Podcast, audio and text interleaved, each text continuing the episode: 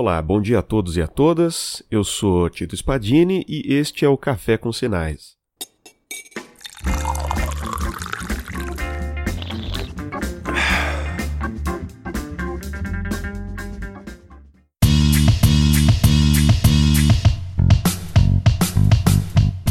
Legal, vamos começar então. Estou aqui com o Pedro, que hoje eu vou entrevistar para fazer o primeiro estéreo aqui com vocês.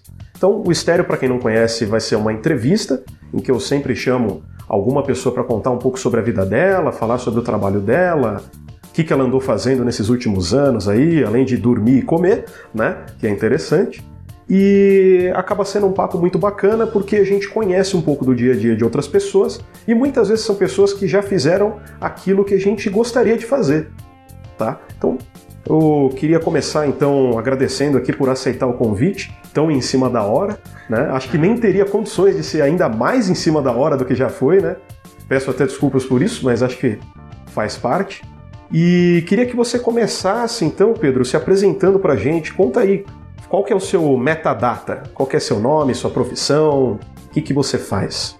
Bom, como você mesmo já disse, eu sou o Pedro. Né? Gostaria de começar agradecendo pela oportunidade de participar desse podcast realmente foi bem em cima da hora. eu e o Tito, a gente trabalha no mesmo laboratório de pesquisa da UFABC. Hoje eu estou fazendo doutorado e eu acredito que é interessante vocês saberem que toda a minha carreira acadêmica se passou aqui dentro da UFABC mesmo. Começou lá na graduação, desde 2009, quando eu entrei. Depois, em 2015, foi quando eu comecei o mestrado, também em Engenharia de Informação, que é por onde eu sou formado.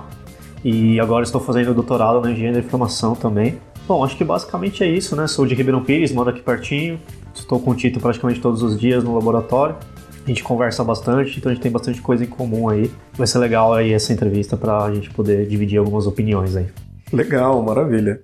Então, vamos lá, cara. Você tem como contar um pouco sobre como foi a formação efetivamente? O que, que você estudou? Como é que foi o dia a dia de estudo? Que tipo de matéria que você pegou? Eu, eu acho que é interessante isso, principalmente para quem é de fora da nossa universidade, porque, olha, eu diria que até para alguns que são de dentro, o, o, conhecimento sobre o que, que é engenharia de informação, ele ainda é, eu diria que bastante raso, né? É, futuramente a gente vai trazer mais pessoas para conversar a respeito do que, que é engenharia de informação efetivamente. Vai ser um outro programa. Só que eu queria, se você pudesse, dar uma ideia, só para o pessoal não ficar muito perdido, porque não é um curso que a gente costuma ver em qualquer lugar, né? Legal, bacana. Bom, então vou começar falando lá desde o começo, né? Quando eu ingressei na universidade em 2009, na verdade, para fazer o bacharelado em Ciência e Tecnologia. E acho que é uma coisa bacana de se comentar assim, é que eu não entrei com o objetivo de fazer engenharia da informação. Eu queria fazer engenharia de instrumentação, automação e robótica, que é um outro curso bastante parecido com o nosso, o core dele é bastante parecido, mas é um curso diferente. Bom, enfim, meu primeiro contato com engenharia da informação foi lá quando eu fui cursar a disciplina de transformadas de sinais e sistemas. Então, como eu estava seguindo o quadrimestre que eles chamam de ideal aqui dentro da universidade, eu só fui ter esse contato no terceiro ano. Terceiro ano. Uhum. Já terminando o bacharelado em ciência e tecnologia. E aí eu parei para pensar, putz, esse negócio aqui de sinais é uma coisa que eu gosto, né? Eu já tinha, já havia tido um contato com isso em, no meu curso técnico e agora eu vi tô vendo de novo aqui e eu sempre gostei disso, né? Então, deixa eu ver quem que é essa pessoa que está me ensinando isso. E aí eu fui atrás e eu descobri que essa pessoa era do curso de Engenharia da Informação. Eu pensei, bacana, vou cursar algumas disciplinas do curso e ver se é isso mesmo. E aí eu tive a oportunidade de fazer logo no quadrimestre seguinte uma disciplina de sinais aleatórios e também de princípios de comunicação. E foi quando eu percebi que uh, era realmente o curso que eu queria seguir, porque o curso ele tinha exatamente o core, que era o que eu queria para minha vida, que era essa parte de eletrônica, certo? E ele seguia, ele me permitia seguir para essa parte de uh, processamento de sinais, que era o que eu estava gostando muito naquele momento, né? Então, basicamente, o que é o curso de engenharia de informação e o que foi que me chamou a atenção? Primeiro, como eu já acabei, acabei de comentar, é essa parte bastante. A gente tem bastante coisa de eletrônica, né? Então a gente tem diversas disciplinas de eletrônica que eu recomendo que as pessoas façam e aproveitem bastante o laboratório dessas disciplinas, são muito importantes. Eles estão logo no começo do curso, então uh, lá mais para frente, quando você for fazer disciplinas específicas, você vai usar muito dessas coisas que a gente aprendeu nos cursos de eletrônica e que talvez você não vai ter mais a oportunidade de estudar aquilo, mas você vai ter que aplicar, você tem que dar um jeito de aplicar. E vão ter muitas disciplinas que você vai pensar, puxa, isso aqui não é eletrônica, mas você vai estar aplicando os conceitos de eletrônica diretamente. Por exemplo, quando você calcula a potência ou energia de um sinal, isso é um conceito de eletrônica. Só que você não está necessariamente, necessariamente mexendo com componentes eletrônicos ali, você não está vendo nada físico, mas você está aplicando um conceito de eletrônica. Então, basicamente é isso, né? Então, é, tenha contato com essas disciplinas é, logo no começo do curso, porque eu acho que é ali que você é, vai decidir se é, o curso é adequado para você ou não. O BCT ele traz algumas disciplinas de formação logo no começo e logo depois é, você perde um pouco o contato e depois quando você começa a fazer engenharia você volta a ter algum contato com isso. É, durante a sua fala, Pedro, você mencionou o BCT. Então, é, talvez seja interessante você falar mais ou menos o que, que é. Não precisa entrar em detalhes, mas só para o pessoal que é de fora saber o que, que é o BCT, do que, que se trata. O BCT ele é o bacharelado em ciência e tecnologia, certo? Então ele é um bacharelado interdisciplinar. O que é o bacharelado interdisciplinar? Quando você entra no FABC, você tem que escolher um dos bacharelados interdisciplinar para você ingressar. Tá? Então nós temos o bacharelado em ciência e tecnologia e o bacharelado em ciências e humanidades. A ideia do bacharelado é que você possa ter um contato básico com a ciência e que ele permita para você ter uma, que você tenha uma formação interdisciplinar. Então ele permite que você tenha contatos tanto da área de biologia, da área de química, da área de física e da área de engenharia, né? Voltado mais para a tecnologia. Uhum. Mas o bom é que você consegue ter uma visão de todos, todas essas áreas, assim. E aí, a ideia disso é que você forme um profissional diferente das diferente do que as universidades tradicionais formam, que é um profissional que ele consegue ter essa visão. Então, você vai ter um engenheiro que ele tem uma visão, de como funciona, por exemplo, a evolução do, no sentido biológico. Então, claro que ele vai precisar, por exemplo, aplicar algoritmos genéticos lá no futuro, ele sabe qual é a inspiração biológica, de onde veio isso, e talvez isso ajude ele a resolver problemas que hoje a gente está batalhando, porque a gente, os nossos profissionais de hoje não têm essa visão mais ampla. E, por outro lado, o nosso biólogo, ele também vai ter uma noção, por exemplo, de cálculo, uma noção de física, e isso provavelmente vai ajudá-lo a resolver problemas lá na biologia que hoje os biólogos não conseguem porque eles não conseguem ter essa visão mais ampla do que é a ciência. Então a ideia do bacharelado interdisciplinar é essa. E a do BCT envolve basicamente essas áreas que eu comentei, né? E ele vai ser a base de tudo que você for fazer dentro da UFABC na área de exatas, né? Na área de tecnologia. Legal, cara, maravilha. Então agora a gente tem uma ideia muito boa a respeito da sua formação. E aproveitando, eu queria perguntar para você é, como é que foi a época que você estava atrás de estágio? Você, você enfrentou muita dificuldade para conseguir? Como é que foi? Você foi atrás de alguma, alguma empresa específica? Estava afim de uma área específica? Como é que foi isso daí? Bom, quando eu comecei a procurar estágio, eu não tinha uma área específica assim em mente, mas eu sabia o que eu não ia querer. Então eu não queria, por exemplo, uh, fazer estágio em banco, não queria fazer estágio em uma área administrativa. Então essas, essas vagas assim eu já descartava logo no começo. A segunda coisa que eu tinha em mente era que eu ia dar preferência a vagas relacionadas à tecnologia. Então empresas relacionadas à tecnologia. Como é que foi essa busca? Essa busca começou lá em 2012. No final de 2012, estava no terceiro, terceiro quarto, quarto ano eu já estava me aproximando do final do curso e eu falei, bom, vou precisar fazer estágio, deixa eu começar a olhar as coisas. E aí eu participei de diversas uh, entrevistas, diversas dinâmicas, muitas delas sem sucesso, né? Fui barrado em etapas como o inglês, né, que é uma coisa que é muito importante e na época eu não tinha uma certa fluência, mas aconteceu e eu continuei. No, então eu comecei ali em meados de 2012 e no final de 2012 eu passei na General Motors, né, para fazer o estágio na área de tecnologia de informação. Passou, entrei no a busca em si, ela foi assim em nível de dificuldade, eu acho que não foi fácil, mas também não foi algo absurdo, né? Eu tive dificuldades com determinadas etapas dos processos seletivos, principalmente dinâmica. Bom, passou, entrei, consegui entrar na GM e depois no final de um ano de estágio eu passei em outro estágio uma empresa chamada National Instruments, na qual eu fiquei também um ano. Nessa busca pelo segundo estágio, foi muito mais fácil, porque o processo se deu exatamente aqui dentro da FBC. Então, poucas pessoas apareceram quando eles vieram recrutar e eu acabei tendo a sorte de ser o escolhido deles. Ah, maravilha, muito bom. Aproveitando já esse momento, eu queria saber se você tem alguma lembrança de como é que foram os pontos que mudaram para melhor, para pior quando você começou essa rotina, porque é lógico, né? Quando você ainda é exclusivamente um estudante universitário e somente assiste às aulas, faz os projetos ali relacionados à sua formação, talvez uma IC, algo do gênero, eu entendo que você tem uma certa rotina.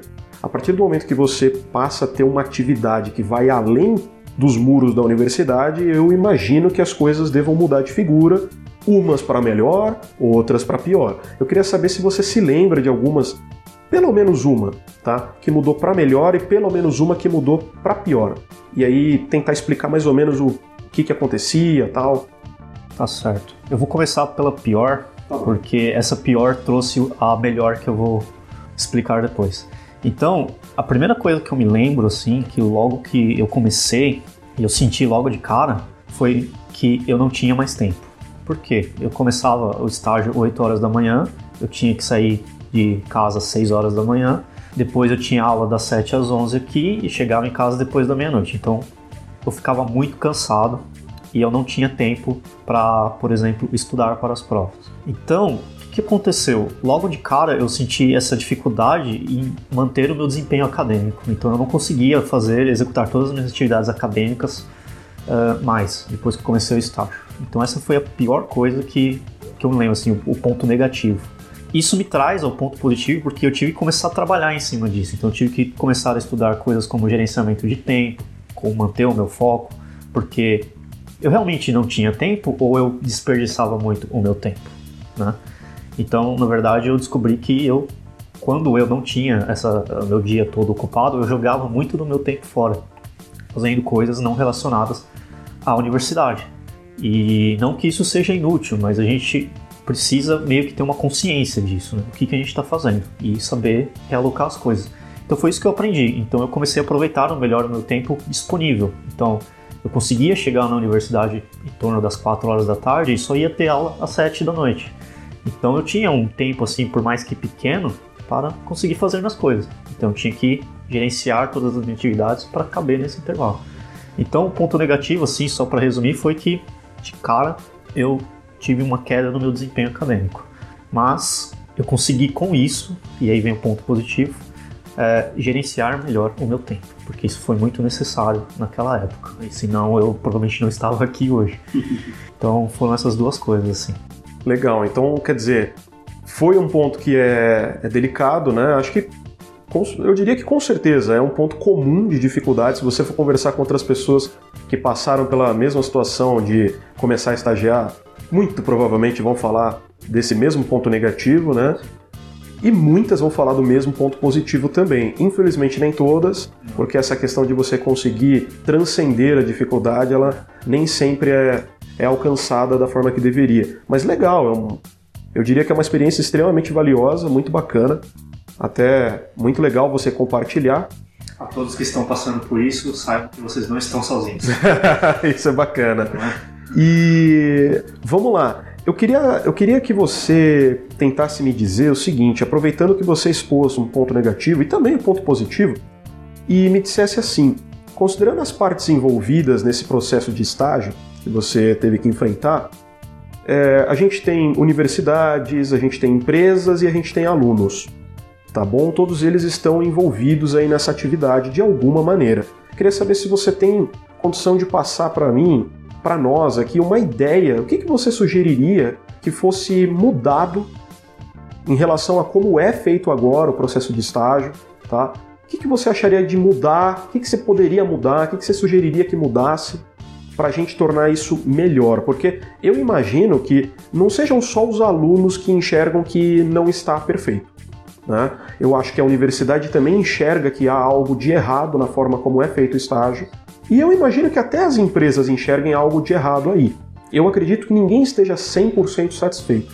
Então, dando o seu ponto de vista, o que, que você acha que pode mudar para melhor? Hoje, do meu ponto de vista, qual que é o problema?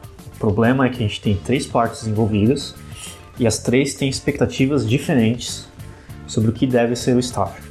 Para o aluno, o que é o, o estágio? É uma etapa que ele tem que cumprir obrigatoriamente na formação dele. Né? Sem o estágio, ele não se forma. Então ele precisa fazer isso de qualquer jeito. E para alguns alunos, isso talvez vire a fonte de renda dele. Então ele não consegue escapar porque ele precisa fazer. Talvez ele precise fazer na hora que não seja a mais adequada para ele. Ponto de vista da universidade. A universidade acha que o estágio é um lugar em que ele deveria pegar o conhecimento que ele tem aqui, que ele adquiriu aqui dentro, aplicar na empresa, no instituto de pesquisa, seja lá onde for que o estágio esteja acontecendo, e que isso complemente a formação dele. Né? Então, o papel da, da, formação do aluno não fica só uh, de responsabilidade da universidade, mas também do estágio dele.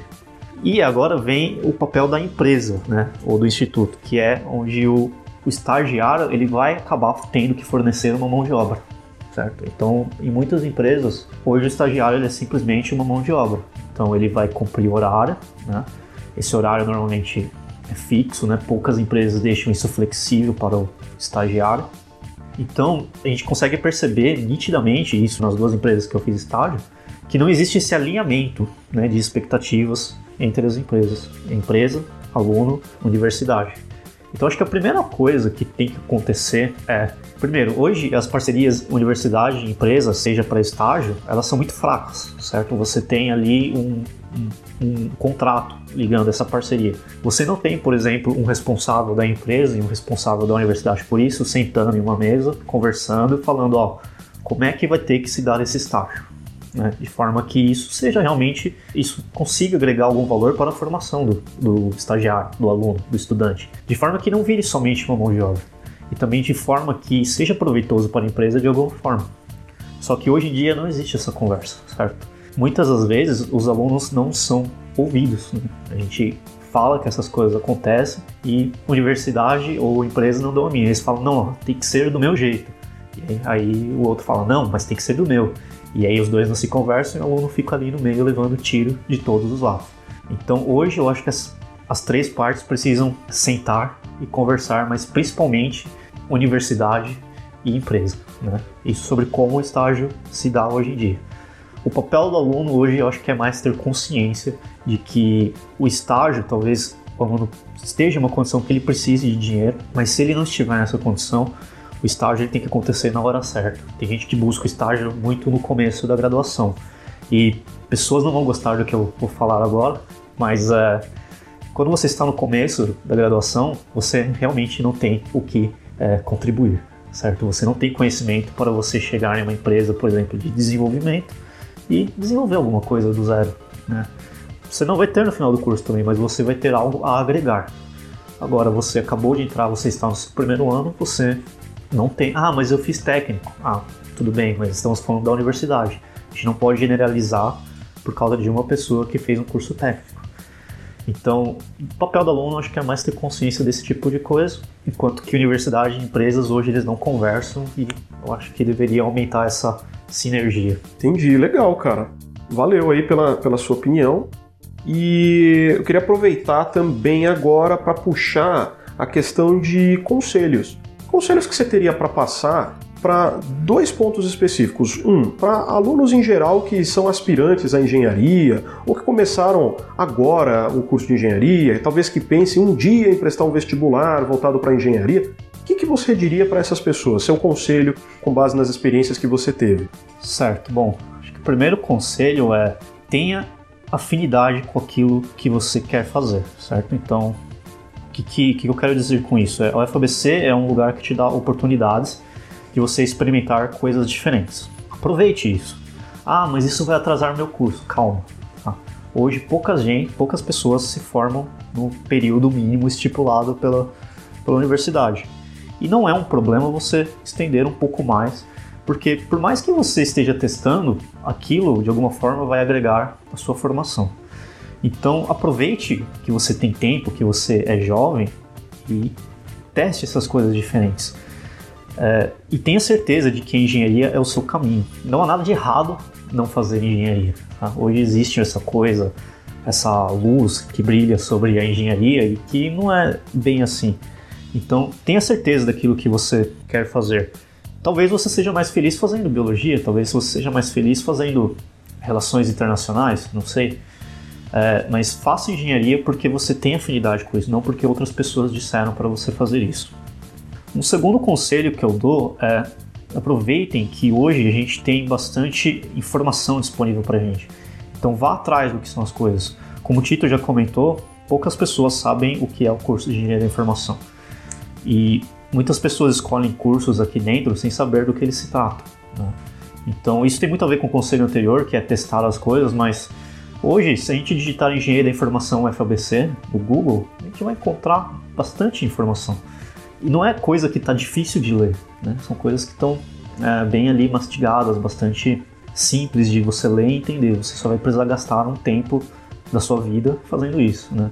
Façam isso, né? E talvez um outro conselho que eu acho muito importante que poucas pessoas fazem é não tenham medo, isso já é mais para quem já está na universidade, né? É, não tenham medo dos professores. Os nossos professores, eles podem te ajudar, seja quando você tem um problema realmente acadêmico ou um problema pessoal. Ele está ali não só para te ajudar academicamente. Lógico, você não vai jogar todos os seus problemas da vida em cima do professor, mas é, talvez é, ele consiga te ajudar é, na sua formação sabendo de alguma coisa que esteja acontecendo na sua vida pessoal. Isso já aconteceu comigo, conheço pessoas que, que já passaram por isso também e acho que é válido você saber disso e levar isso para sua vida. Muito bom, cara. E você também teria para um segundo ponto algum conselho que seria para quem está indo atrás de estágio? Bom, para quem está indo atrás de estágio, meu conselho hoje é você saiba fazer um currículo, certo? Um currículo é a sua carta convite, digamos assim, é ele que vai saltar aos olhos do, do recrutador, certo? E hoje a gente tem bastante tecnologia, né? Então vá atrás das tecnologias. A gente tem o LinkedIn, eu não gosto muito, mas a gente tem o LinkedIn e ele é bastante útil. Uma coisa que é muito importante e que as pessoas também não dão importância é networking, tá? Aproveitem o período de universidade de vocês para fazer networking. Então participem de projetos, né? de entidades, façam iniciação científica, porque professores vão olhar para vocês e professores têm muitos contatos por aí. Então, aproveitem essa fase para conhecer pessoas dentro de círculos corretos, né? Então, projetos, uh, iniciação científica, entidades, participem dessas coisas porque essas coisas vão melhorar o seu currículo e vão abrir portas para vocês porque vocês vão estar conhecendo pessoas que estão dentro de empresas, que estão é, em centros de pesquisa e que ou que podem recomendar você para pessoas que estão lá. Maravilha. Então tá ótimo, Pedro. Muito obrigado aí pela entrevista. Tenho certeza que o pessoal vai gostar muito. E se você quiser deixar alguma mensagem, algum recado, algum contato aí, fica à vontade, cara. É seu tempo. Bom, por quem quiser falar comigo, quiser se abrir, buscar conselhos aí, é, podem me procurar no Facebook, tá lá com o Pedro Ivo da Cruz, né? O meu e-mail é pi.cruz.outlook.com. Podem me mandar e-mail, tá? Eu sempre leio e respondo. Eu sou bastante acessível. E eu estou sempre no laboratório lá de sinais e sistemas, o L802.1. Para quem for da FABC, pode passar lá para tomar um café com a gente. Que é ruim pra caramba. É ruim pra caramba, principalmente esse último aí que trouxeram. Mas eu estou sempre lá. Uh, o Tito também está sempre por lá. Então podem me procurar aí se precisarem de alguma coisa, alguma recomendação, ajuda com algum professor, é só passar lá. Maravilha. Muito obrigado, espero que todo mundo goste bastante e um abraço, pessoal.